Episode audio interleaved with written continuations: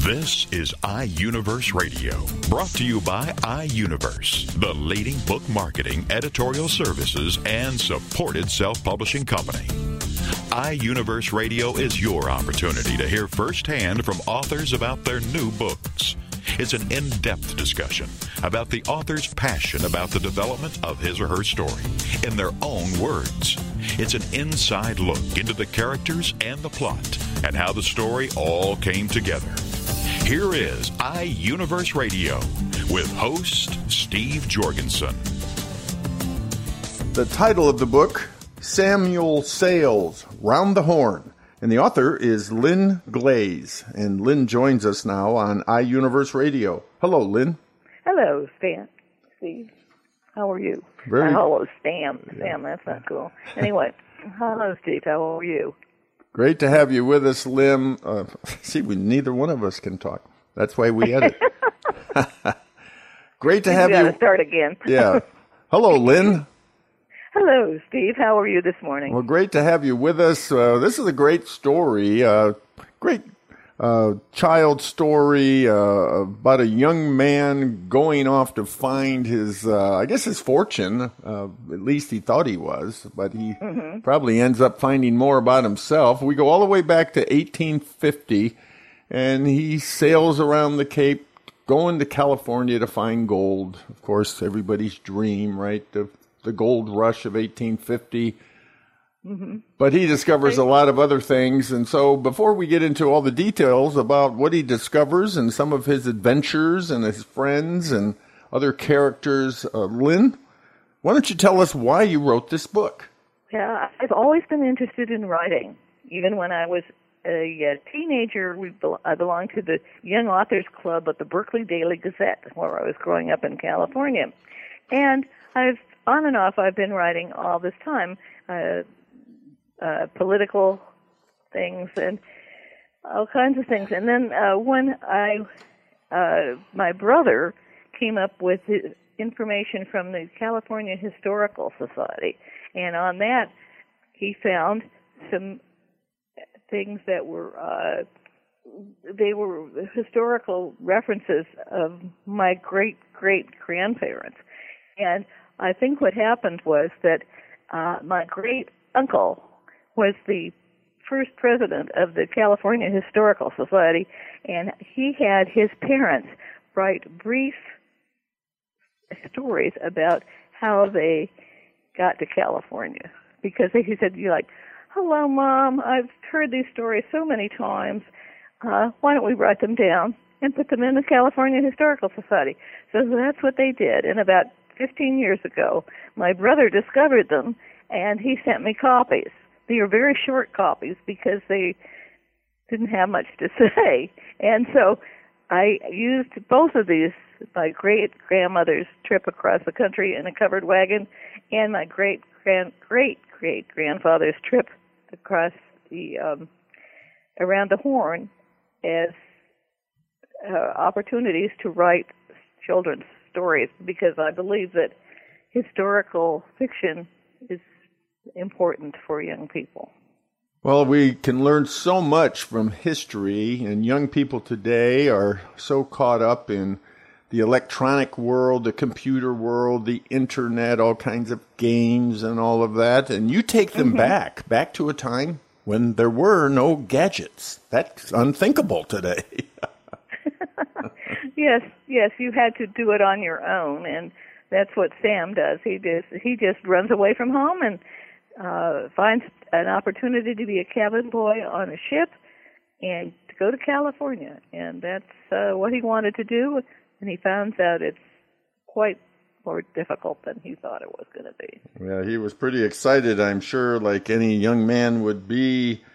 But four months, four months on the open seas, that that's uh, got to be a wild, wild adventure. Yes, if you were a young uh, person from uh, New Hampshire and you get on the ocean which you have not even seen before, and then it goes on and on and on. I mean, it really, it takes a long time to get to California by sailing ship, and especially around the Horn. So it's a pretty demanding job being a cabin boy. Yes, yes, it was very demanding because, especially when some of the people got sick and didn't eat, and you had to clean up after them, and you had to go through ice and snow to do your job. And uh, when I mean, he was just amazed that it actually snowed on the water on in uh, when you you don't think about that. I mean, especially if you're 16 Right. years old. Right. now he has a, a good friend though uh, on the ship. Is that Jack? Oh, Jack is the uh, carpenter on the ship, and he has lost his son, and so he takes a real interest in Sam. So more than just is- a friend, almost like a son. Yeah, he really.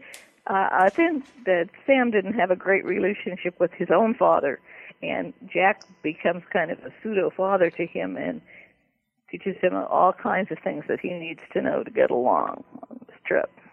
And then, of course, there's Ben. I guess that's his buddy. Ben is his buddy. Now, Ben is is a, a privileged boy who is a passenger on the ship, and the two of them uh, get acquainted really when Ben goes overboard, and uh, Sam raises the alarm, and he is uh, saved. So then they became very good friends because they're only two people that age on the ship. And you say this journey, this sailing adventure, it really sails straight into manhood. He just grows up. He really does. And there's a part in the book where it says he put on his sweater when they get down to the that his mother had knit for him. Well, it was not fitting very well anymore because he'd developed all these muscles and he'd grown taller and not not physically he changed and obviously mentally he had changed a great deal. What age group would love this story? I think anyone from 10 to 14 uh, who is interested in history or anybody who's interested in writing. Uh, my other book uh, sold very well in in uh, that age group. That was a girl book. This is a boy book. So, Sam, at first he's lonely and homesick, but uh, he works hard, makes friends, and he has some eye opening experiences, as you call them. What are some of the eye opening experiences of this young man? Well, the storm at sea, and then takes uh, part of the um, mast, and so they have to go into a port and repair the ship, and he gets off and it's a tropical island. And my goodness, this is something he had never seen before.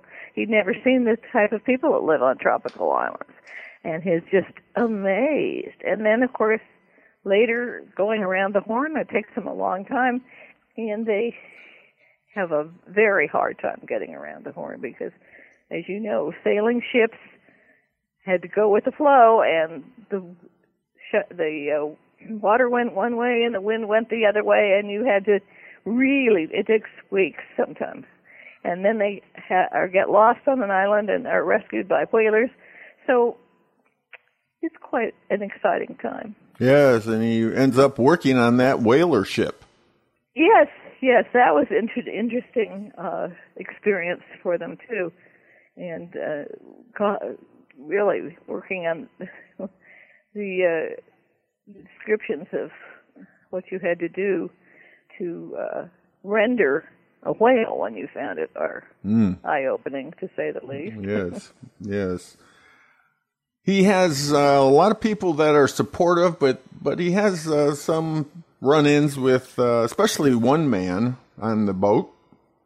Yes, there's one man who just feels he wants to get to uh, California. He should have the airplane because uh, you know that's the kind of person he is. I want to be there to tomorrow. I don't want to have to deal with this awful weather. I don't want to have to deal with this uh, terrible food, and uh, he, he just is very difficult to get along with. And he, unfortunately, is Ben's roommate, and so Ben is not a happy camper about that either. So it it is it very good. And then the captain on the whaling ship is most obnoxious also. So but the rest of the people kind of take to him, and uh, Jack takes to him as a as a son. And there's a Big Red on the on the whaling ship who is very thoughtful and kind to both of these kids. You know, he says, "Stop teasing them, giving them a hard time. They're not happy to be here. Let's just use them and and uh, be pleasant." So they really have uh, a good. So when he finally makes it to San Francisco, he uh, is really uh, sorry to leave some of these people. Right, they become close friends. They've been through a lot together. he certainly has. Boy, you spend that much time together, four months or more.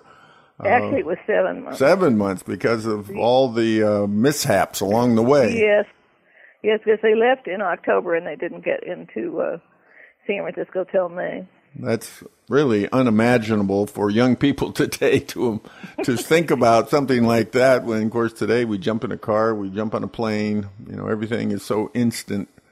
And of course, and, of course, being 16 years old, he never thought about that it would take that long, right. or it would be that hard. I mean, hey, no. this is this is how I'm going to get to California because uh, my friend's uncle is the captain, and he will let me work there. And you know, uh, probably like most kids today, they would, well, I'll be there certainly by next week. But no, it didn't work out that way. Sounds like a great book for young people to read to learn lessons of life. Uh, take us back to a special time 150 years ago uh, to the, the, gold rush days, and of course, life on this ship, uh, which offers up all kinds of interesting experiences, more than we I'm sure even as adults can imagine. So sounds like adults will enjoy it too.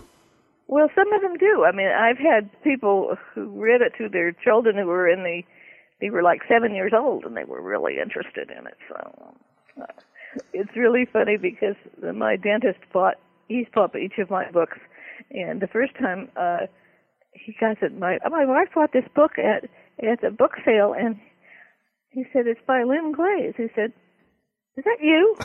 and I said, how many Lynn Glazes do you know? And he was really pleased, and so he he bought one for all of his children. Oh, well, he has fantastic. five children, so you know that's the kind of friends to have, right? That is. And the title of your other book, give us that. It's called Seasons of the Trail, and it concerns my great grandmother's trip across in a covered wagon from uh, Illinois to uh, um, to California in uh, 1860. A pioneer woman. My goodness. She's a pioneer woman, age yes. 14, and she has some interesting experiences also, yes. So. I'm sure. Well, Lynn, it's just a delight to have you with us. Lynn Glaze, that's G L A Z E, and she is the author of her book, Samuel Sails, Round the Horn, and she also is the author of Seasons of the Trail. Lynn, tell us oh. how to get your book we both of them are available on Amazon.com, and Samuel is also available as a uh, ebook on, on that. They didn't have ebooks when the first one was published in 2000. More technology. We just can't. Hard to stay up with, isn't it? yes, it certainly is. Yes, it is. Well, thank you so much, Lynn, for being with us on iUniverse Radio. Fine. It's a pleasure.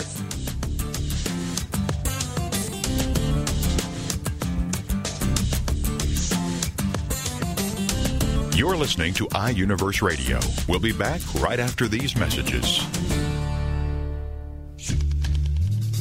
Hi, everybody. This is Pete Dix of Beatles and Beyond.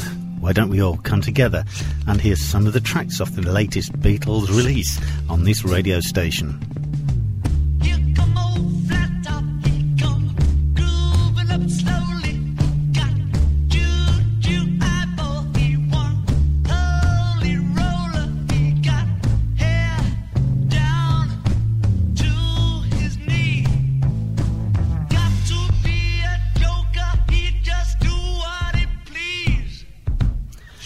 Yes, why don't you look at the schedules on this radio station and join me and Beatles listeners everywhere to hear these latest releases from the Beatles on Beatles and Beyond with Pete Dix.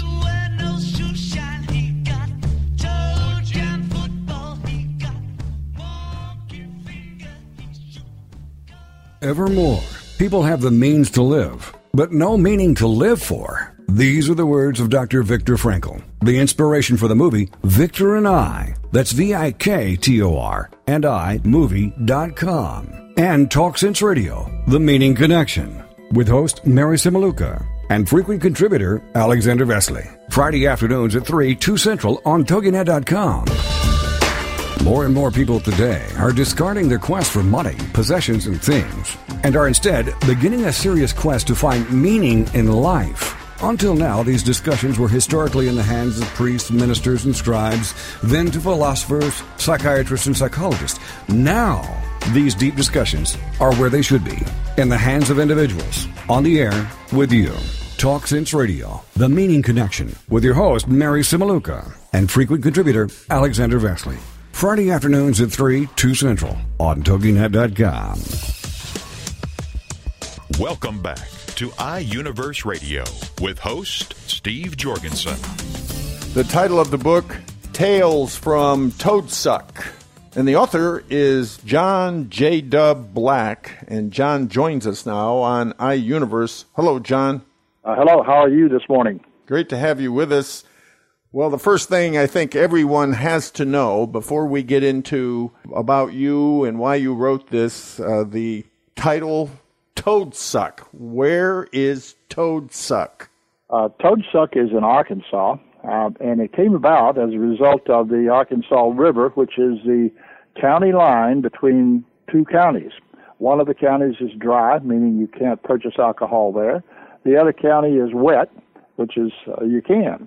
Uh, about 1850, a young man put a ferry boat to go back and forth across the river, uh, and another enterprising young man uh, built a log cabin that was used for a bar, uh, so people could stop and get a drink on the wet side when they got off of the ferry.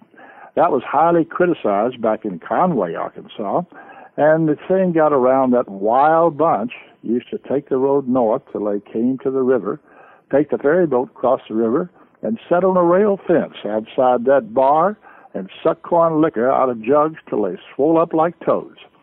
And that got reduced down to toadsuck. well, it isn't a town, it's not even a village, it's a place, as you've just described where it is. And this book, Tales from Toadsuck, is a collection of stories that follows you. This is your memoir, four years of one boy's life as he grows up in rural Arkansas without his biological father and mother. So this is uh, this is quite a, I, I guess, an emotional journey for you writing this book. You know, it was. I didn't expect that it would be, but it was. Uh, some of the chapters are uh, are really uh, earth shakers, and some are very humorous. Uh, quite a few really humorous chapters uh, in the book. But uh, I found that uh, I could write for four and five hours at a time, uh, no problem at all. Uh, but sometimes when I would go downstairs with my wife at night and attempt to read to her, there are a couple of chapters that I still can't read out loud without uh, choking up. Uh, well, I'm uh, sure one of, one of the biggest chapters is uh, the chapter uh, uh, called Halloween Tricks, where me and uh, three boys put a cow up in the belfry of the church. uh, we did some research on that prior to Halloween. We knew what we were doing, and the church had a small belfry, about five by five, and it had steps that led up to it. And what we did late that night, around midnight, uh, is we swiped a cow from the farm next to the church, a small cow. We had to have a small cow. Uh, and I led the cow up the steps with the three boys pushing her and slapping her with belts from behind to get her up into the belfry, which we did uh, and I was in the front holding the cow. Uh, the bell was right above my head, and the clapper had a rope uh, that dangled off of it, and I tied the cow up there with the rope. I tied that around her neck, oh, and then I crawled out underneath her feet because she was stuck in the doorway. She couldn't oh. back out. Cows don't back up anyway, but she couldn't back out. She was stuck. We left and went home. And early that morning, the cow became uh, irritated at being uh, restricted up there, began to shake her head, and every time she shook her head, the bell would ring. That woke up the pastor who was sleeping in a house behind the church. he came in and looked up at the belfry and saw the cow's rear end sticking out the door. And said, oh dear Lord, Oh, there is yes. a cow stuck in my belfry. Uh, and he tried to get some help. He called his board. People began to show up. Uh, they couldn't get the cow out. The cow wouldn't back out. Of course, the cow was tied and stuck in there. No one could get in. Uh, this carried on for the better part of the day. People began to come because word got out over the party lines that there was a cow stuck in the belfry. People began to gather in the front of the church, some with picnic baskets and, and blankets that they threw out. And every time the cow shook her head, the bell would ring again. Uh, that's the that's the chapter that I get the most emails about. Well, it kind of has a ring of a Mark Twain tale, doesn't it? a little bit, yeah. Yes. Well, uh, what's so amazing too is today Toad Suck has this incredible festival. How many people showed up at the most recent one? At the recent the, the last uh, Toadsuck Days Festival, uh, 179,000 people showed up for that, and I was there uh, with my book, uh, and it was absolutely a fantastic uh, day, uh, several days really, uh, thoroughly enjoyable, and people were just there to have a good time, enjoy the day. Was a lot of good food, a lot of good booths, and uh, had a lot of things to sell, and they had toad races, uh, and they had uh, the three-legged race, the Tosac race. Uh, they do sort of things like that, the old games that are just a lot of fun. Well, some very serious, sobering chapters as well. Uh, I mean, you went through an incredible uh, traumatic experience when your mom she got dragged away from the house. Now, tell us about what happened. Well, uh, what happened was my dad had had called, I guess, the uh, the medical people, but uh, two attendants in a white van showed up at my house. This is in chapter one of the book, and uh, uh, they came in and they drugged my mother out, and I fought it. I bit one of them, uh, and my dad didn't do anything. My dad had a had a terrible drinking problem. He was a total alcoholic, uh, and not a good man. Uh, and they drug her out of the house, threw her in the back of this van, locked the doors, and left. Uh, then my dad uh, left that afternoon, and I didn't see him again for over two years. Uh, and I was left in the house alone. I lived there alone for a while, uh, but that had to come to an end. Then I heard some people talking about having the social workers pick me up, and I said, I can't handle that. Uh, the next morning, I put my clothes in a pillowcase and strapped it on the handlebars of my bicycle and began a 30 mile ride to my uncle's farm. They didn't know I was coming, but I had to get out of there. And uh, that was a long ride for a 10 year old kid to make. I was having some troubles. I was better than halfway there when a farmer in a pickup truck uh, stopped and gave me a ride, put the bike in the back, gave me a ride, also gave me half of a spam sandwich that was kind of crusty and dried, but I hadn't eaten for a day and a half, and I thought that was about the best sandwich I'd ever tasted in my life. Uh, I was really scared as I went to my aunt and uncle's place because I had no place to go. Uh, I had no other place to go. If they didn't want me, I didn't know what I was going to do. And I felt the weight of that for the entire trip. And as I rode my bike, he dropped me off at the road as I rode my bike up to the house. And they didn't have a house. What they had was a tin shed. Uh, it had a corrugated tin roof on it, and the sides of the of the house uh, were also corrugated tin. It was very small, uh, and uh, that's where they lived. Uh, but as it turned out, my aunt and uncle took me in. They didn't have a place for me to sleep, so I slept on an open porch for the uh, next four years. Uh, that was adjacent to the shed, and uh, thoroughly enjoyed it. I really didn't have a hard life. At least I didn't know I had a hard life until I grew up. Somebody said, "Hey, you had a hard life," and I thought about it, and I said, "Well, it's probably right." Uh, I did, but I loved living there with them. They were great people. They taught me a lot, and I had a lot of fun. So it worked out okay. So again, Tales from Toadsuck. It's four years of John Black's life. Uh, as he says, he was only 10 years old and went through some, I guess, uh, very, at that age, uh, very scary kinds of experiences. Also, uh, some uh, funny ones and uh, pranks that kids play. But uh, what did you think of the farm and, and how did that affect you working there? Well, it was a real experience for me because we had a lot of farm animals, and I learned that farm animals, a lot of them have personality, and some of them have a sense of humor. We had a, a big red Missouri mule with a white nose named Mike, and uh, Mike had a sense of humor.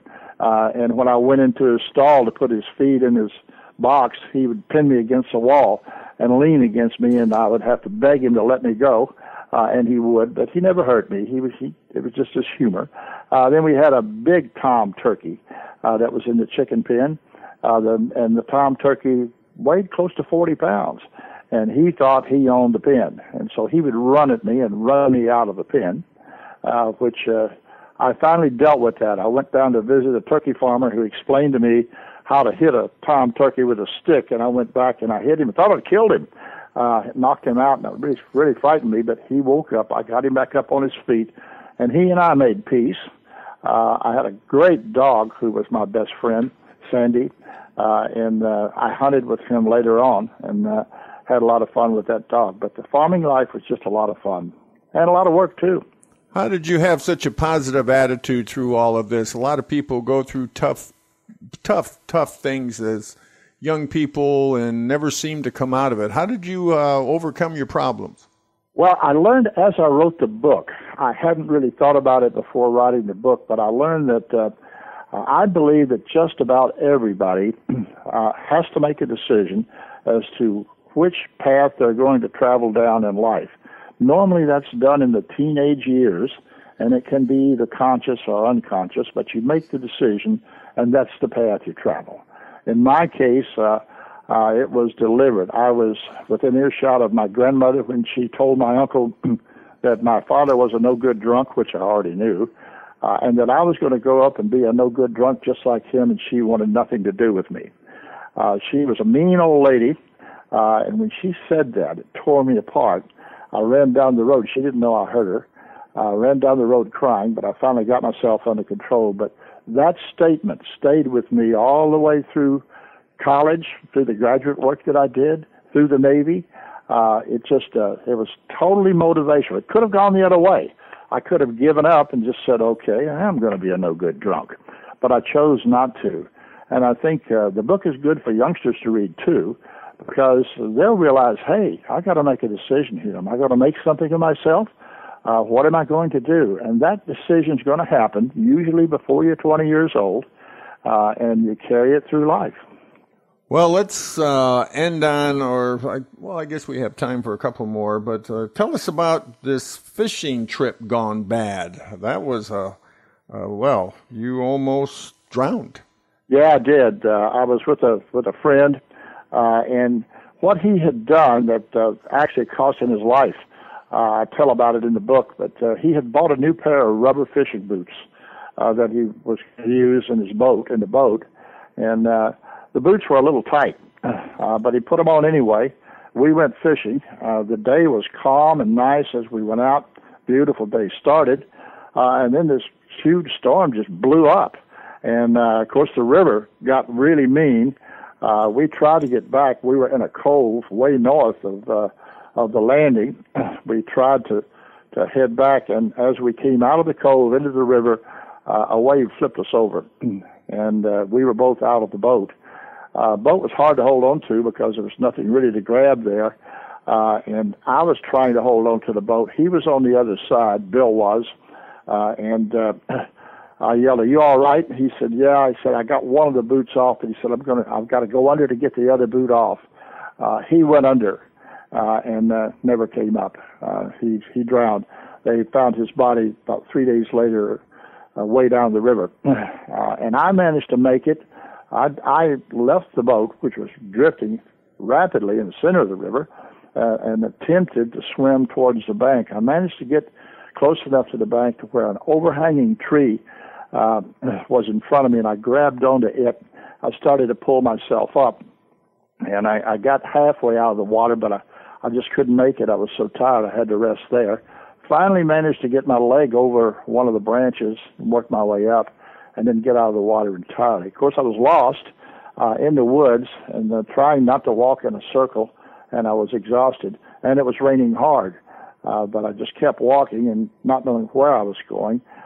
I, saw a farmhouse. I saw a barn. I managed to make it to the front of the barn when I collapsed and passed out.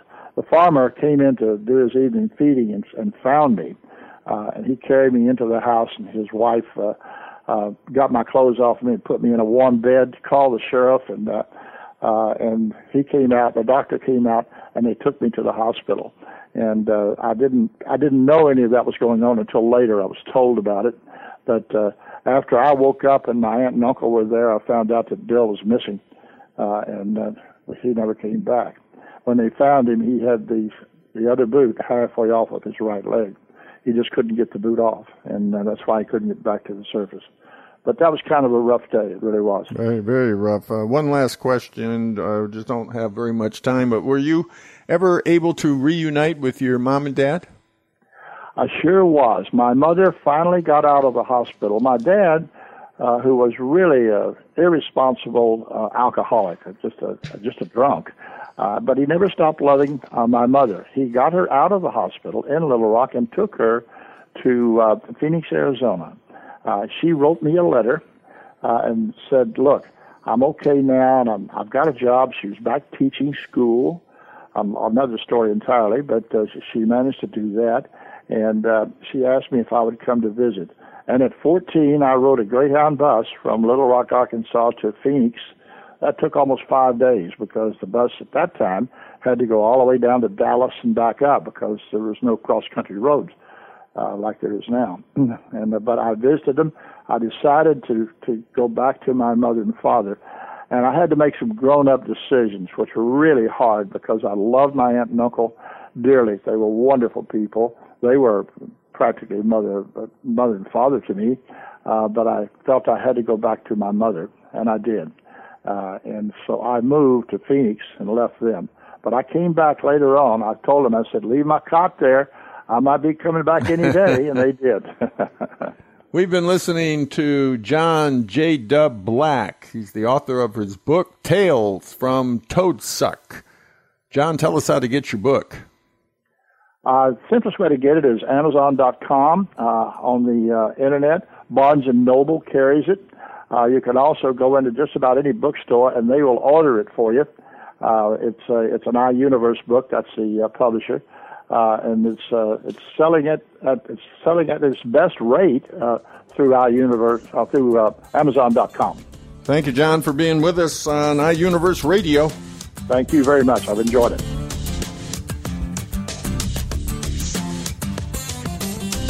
You're listening to iUniverse Radio. We'll be back right after these messages. Show me the money! Okay, we will. We're going to teach you how to tell your money where to go. It's Intelligent Investing with Pam Otten on TogiNet. Learn how to be a savvy investor from someone who has your best interest at heart. Pam Otten is a financial advisor who loves to help successful business owners and entrepreneurs understand the mysteries of the investment world, and she's not afraid to share that knowledge. Pam is an unashamed Christian and qualified kingdom advisor, which means she's trained and committed to integrating biblical principles into her financial advice. Pam believes investing isn't rocket science. This is the financial advisor who's in your corner and truly understands and cares about you and helping you achieve your goals. Securities and advisory services are offered through LPL Financial, member FINRA SIPC. It's intelligent investing with Pam Otten on TogiNet.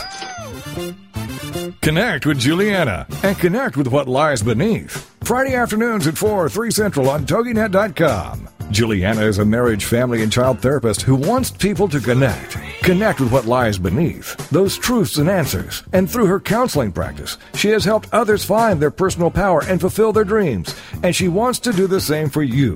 Here on Connect with Juliana. Through intimate discussions, intriguing subject matters, and the expertise of her guests. For more on the show and Juliana, check out her webpage, connectwithjulianainmedia.com. Juliana will cover it all. Nothing is off limits. She wants to know what matters to you. Make the connection. Tune in to TogiNet to connect with Juliana to find out the facts that could be hidden beneath the surface. Connect with Juliana on TogiNet to make a quality connection in your life. Friday afternoons at 4, 3 Central on TogiNet.com.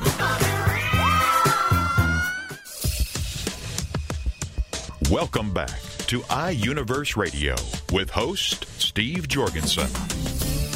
The title of the book, Surviving American Medicine How to Get the Right Doctor, Right Hospital, and Right Treatment with Today's Healthcare. And the author is Cary Presant. And Dr. Presant joins us now on iUniverse Radio. Hello, Dr. Presant.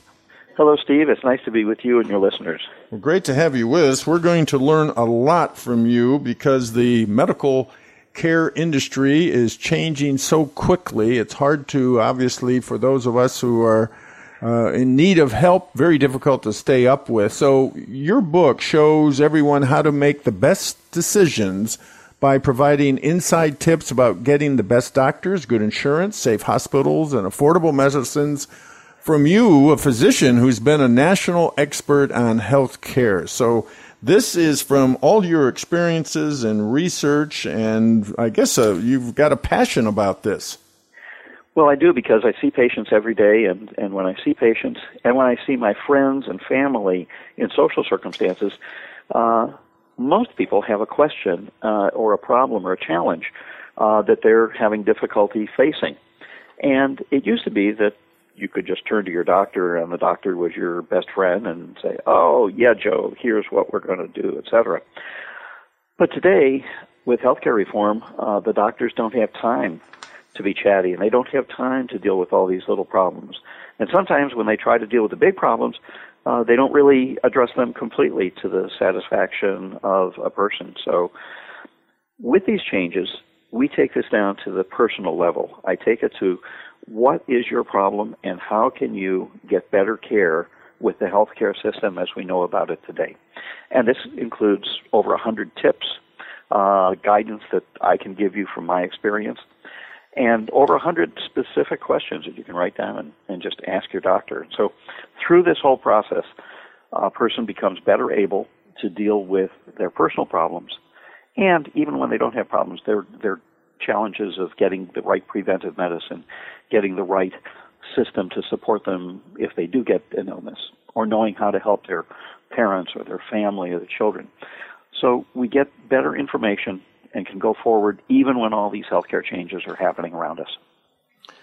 Now, as we face uh, these medical problems, especially for those of us who are living longer and longer. Uh, it seems like that gives us more opportunity to have more problems, but boy, it seems tough to get in to see a doctor. Often we feel like the doctor doesn't take very much time with us. It's, it's very frustrating.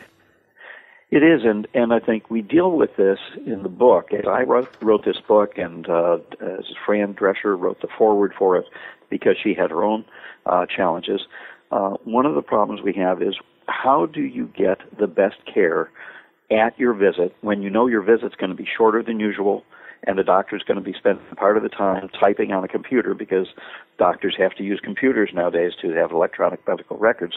How do you get attention to all the problems that you have? How do you make certain that you get all your challenges addressed? How do you make certain that even if you're in for a healthy visit, how do you make certain that the doctor's taken time to talk to you about the risks that you have of the common diseases, whether it be heart disease or diabetes or cancer or metabolic syndrome? How do you make certain that the doctor takes time to tell you how to prevent these and the steps you need to take? And so, in writing the book, I put down specific questions you have to ask your doctor if you're well or if you're ill, and specific answers that you're looking for the, to get from the doctor, and how you, you can use other people like a family member or a friend uh, or even you know your your smartphone to help to record the answers so you can really go back and listen to them again after the doctors said them once. I also give uh, tips on how to determine if your doctor is really a good doctor for you. Because you know, a doctor can be a good doctor, but the doctor doesn't take time to really sit down with you and say, uh, "Well, listen, Steve, uh, here is exactly what you need to focus on for the future. The doctor can be a great doctor, but unless he takes that step of communicating with you so you know what information to go forward with and how you're going to stay healthy or overcome an illness or a, or a disease, uh, the doctor might not be the right doctor for you. And so I have a, a mini test in there to determine if your doctor is the right doctor for you. And I have a mini test for you, Steve, for example, to say, are you a good patient? Have you asked all your questions? Do you know all the information? Have you gotten the information from the doctor? And so things that you can do, things that you can do to check on your doctor and make certain that you're getting all the treatment that you need. So you help us with what you call the doctor's scorecard. We can literally go through this process and and it sounds like we've just got to take more responsibility. We can't rely like we used to uh, and feel like the doctor is going to be able to cover all these bases. We just have to be more educated. No, that's true. We today we're in charge of our healthcare more than ever before. It used to be the paradigm of, well, I'm a patient, I go to my doctor, my doctor will tell me everything I need to know, all done. But it's different today. Today you have to have a healthcare team. You've got to have the right insurance. So you got to make certain that if you don't have the right insurance, that you talk to an insurance agent and we tell how to, how in the book I tell how to get to insurance agents who can help you for free. Uh, then you've got to know that you've got a good doctor. So I tell you the 13 steps of finding a good doctor or the 13 steps of finding a good uh, second opinion or finding a specialist. Uh, and then you have to have on your healthcare team a good hospital. And so I tell how to find a good hospital, how to make certain it's on your insurance, how to interact with the hospital, make certain that they're giving you good care, and how to survive going in and out of a hospital so you know exactly uh, what's going on and you know how long your hospital stay should be. Uh, and then I talk about the other important components the family support, uh, the support of friends, the support of uh, other people. Uh, and when you put together this whole team, uh, the doctor, the nurses, the office, the uh, insurance program, the, the hospital, uh, and your own your and yourself, because you really are the captain of your team, you know that you can go forward effectively, and you know as the captain of your team that you know you can replace these components of who's on your team helping you. You know when your insurance isn't really helping you and you know how to either make it better because I give tips on how to deal with your insurance company, or you know that you can replace that insurance. And you know we all have periods during the year when we can get a different insurance policy and how to choose that insurance policy. And I go into some detail about which insurance policies might be good for you or bad for you. We know that we can replace the doctor. You can get a second opinion, and I have in the book I have 10 commandments, my 10 commandments of second opinions for you so you know when you need one. And in it, you know that you can replace a doctor or a specialist if you need to, and you can go to a different hospital if you need to. So you know how to take a member of your team, a component of your team, and replace them if you need to. And lastly, because you are now expected to be in charge of your own care, I tell you how to get affordable medications. You know, I, I'm sure you've gone to the pharmacist, as I have personally, and said, "Oh my gosh, look how yes. expensive these yeah. medications are. Uh, am I going to be able to afford this?" So I talk about how to get affordable medications, how to use a pharmacist at your neighborhood store uh, to help you to understand your medications and their interactions, and make suggestions about you, how you can work with the pharmacist and the doctor to get the cost of your medications down. Former Majority Leader of the U.S. Senate, Senator William H. Frist, uh, a doctor, uh, he says about your book, A Guide to Put the Patient in the Driver's Seat. Well, that's a, a great endorsement. It is, and I appreciate that very much from him. You know, he's been at the at the center of healthcare reform, and he knows that as they've passed many healthcare reforms under his leadership in Washington, and now under the leadership of, you know, the uh, Congress and the uh, president and the administration, as we see changes in healthcare coming down the pike all the time, the most important question is, what does this change mean for me? In my case, Cary, what what do I have to do with my health care when I see this change taking place uh, in uh, PPO insurance or in Medicare insurance or in Medicaid insurance? How does that going to affect me specifically with staying healthy, getting my preventive medicine, uh, how's it going to help me uh, or hurt me personally in taking care of any illnesses that I have, whether it be uh, having uh, high cholesterol or diabetes or hypertension uh, or bad back syndrome or uh, knee problems or whatever. How does the change in healthcare that we see happening on the television every day and in the newspaper every day, how's that going to affect me directly? Used to be we could just turn to our doctor and say, "So, what do I need to do now?" But now, today, we have to get information about our illnesses uh, that we have and our challenges that we have, and I give uh, reliable sources to get information for all the common diseases in the book, so you know where you can turn to, and the kinds of questions that I have to ask my doctor because he might not take the time to give me those answers. He or she, my doctor, uh, may be too stressed with other kinds of challenges. Uh, they've got to be at a meeting, or they've got to be uh, filling out my record, or they've got to take care of my insurance authorizations. All these things take time away from how my doctor can take care of me. So I have to make certain I go into that doctor's office fully prepared to get everything I need. Lots of questions, lots of ears to listen to what's going on. Myself, uh, my wife, my family member, my friend. Who do I bring with me? How do I make certain if I have questions as the doctor's talking at light speed with uh, with descriptions that might be totally unintelligible to me because doctors have a tendency to give doctor speak, not uh, patient speak, so you can't understand some of the things they say. How do I make certain I get every piece of information I need and I don't miss something that could mean life or death for me? And you also cover even the extreme traumatic uh, possibilities when patients might feel like you've got titled here, they've given up on me, or another one, I'm overwhelmed. I see this all the time, and I get this. I mean, we've seen it because all of us talk with our other family members about, you know, when we're overwhelmed or when we just don't think that the doctor's paying attention to us anymore. A very common uh, observation is you go into the doctor and they say, Well, I've done about all I can do for you. Or you go see the doctor and they throw up their hands. They say, Well, um, I don't know what else I can do at the present time. And so there's a way you can overcome that challenge, either by getting a second opinion in someplace else. Sometimes it's a university, sometimes it's a disease oriented center.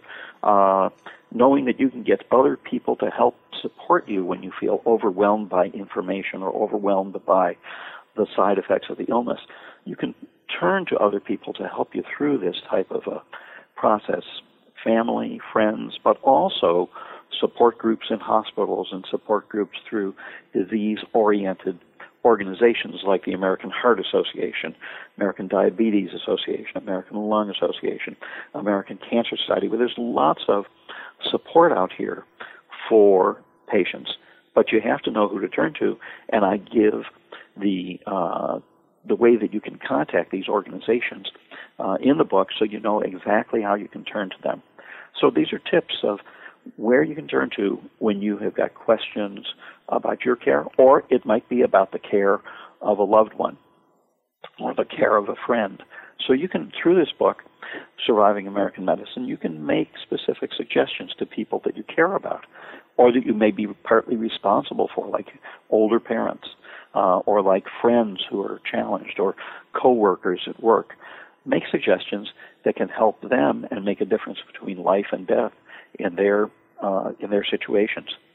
And of course, in today's modern technology, many are going online to research uh, a disease that that they have, and and you through your book will help us to know how to assist your doctor discuss these new advances.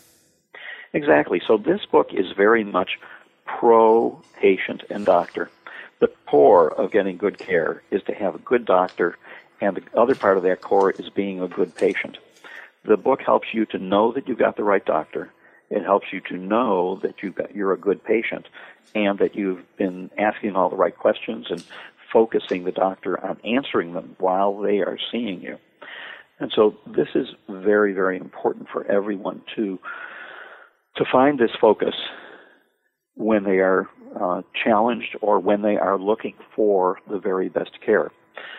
So it's so frustrating many times when you see patients who just seem lost with the care system. And what I sense is in this frustration, there's a lot of anger. How dare this system do this to me? Uh, there's a lot of confusion I've got insurance. I've got a doctor, but I just don't know what to do with this symptom that won't go away or this disease that I'm trying to fight. And so the book is my best uh, tips my best information on where to go. Oftentimes, patients are totally overwhelmed by the internet. So, you know, you do a search on cancer, breast cancer, anything, turns up a couple hundred thousand different sources. How do you know which source to really trust? How do you know? I mean, you've got only so much time. How do you know that you've got you're focusing on the most important resources and that you've gotten to the types of information that you need to help you to work with your doctor, work with your nurses uh, to get really good care. And so I focus in the book, disease by disease, on the very best websites that you can turn to to get reliable information. Not websites that might be very widely used and be able to get a higher score on a search engine like Google or Yahoo, but basically how to get to an information source that's really good for you and how to find answers to questions which I propose uh, for you and which you can ask your doctor. How do you find some information that you can discuss with your doctor to understand what's good and what's bad? You know, disease by disease in the United States nowadays, there are standard guidelines that doctors' organizations have already defined for physicians. So there are standards that we have, guidelines, pathways for diabetes and for emphysema and for infections and for cancer and for heart disease and for emphysema. So we have guidelines for all these different diseases. So the book gives you tips on how you can find the guidelines that are specific for your illness to see if your doctor is really going along with those guidelines. Or to talk about the guideline with your doctor and say, well, I've seen in the internet that ABC is what I'm supposed to do. And so, have you considered that? And why am I getting it, or why am I not getting it? Uh, the doctor can understand that you need more information when you come in with informed questions. The book gives you the way you can get that information, gives you specific questions you can ask, and know what kinds of answers to expect from your doctor. So I think it's a good user's guide to the healthcare system. It's a good way to overcome confusion and frustration. We've been listening to Dr. Cary Presant. He is the author of his book, Surviving American Medicine How to Get the Right Doctor, Right Hospital, and Right Treatment with Today's Healthcare. Dr. Presant, please tell us how to get your book. Well, the book is available through Amazon.com, BarnesandNoble.com, iUniverse.com. Uh, it's also available. You can get uh, uh, referral to it from SurvivingAmericanMedicine.com. It'll tell you all about the information in the book, and it'll tell you where you can get the book. And we sure hope it helps everyone listening today. Thank you for being with us on iUniverse Radio. Thank you, Steve iUniverse Radio is brought to you by iUniverse, the leading book marketing, editorial services, and supported self publishing company. iUniverse Radio is produced by TogiNet Radio. Radio with a cutting edge.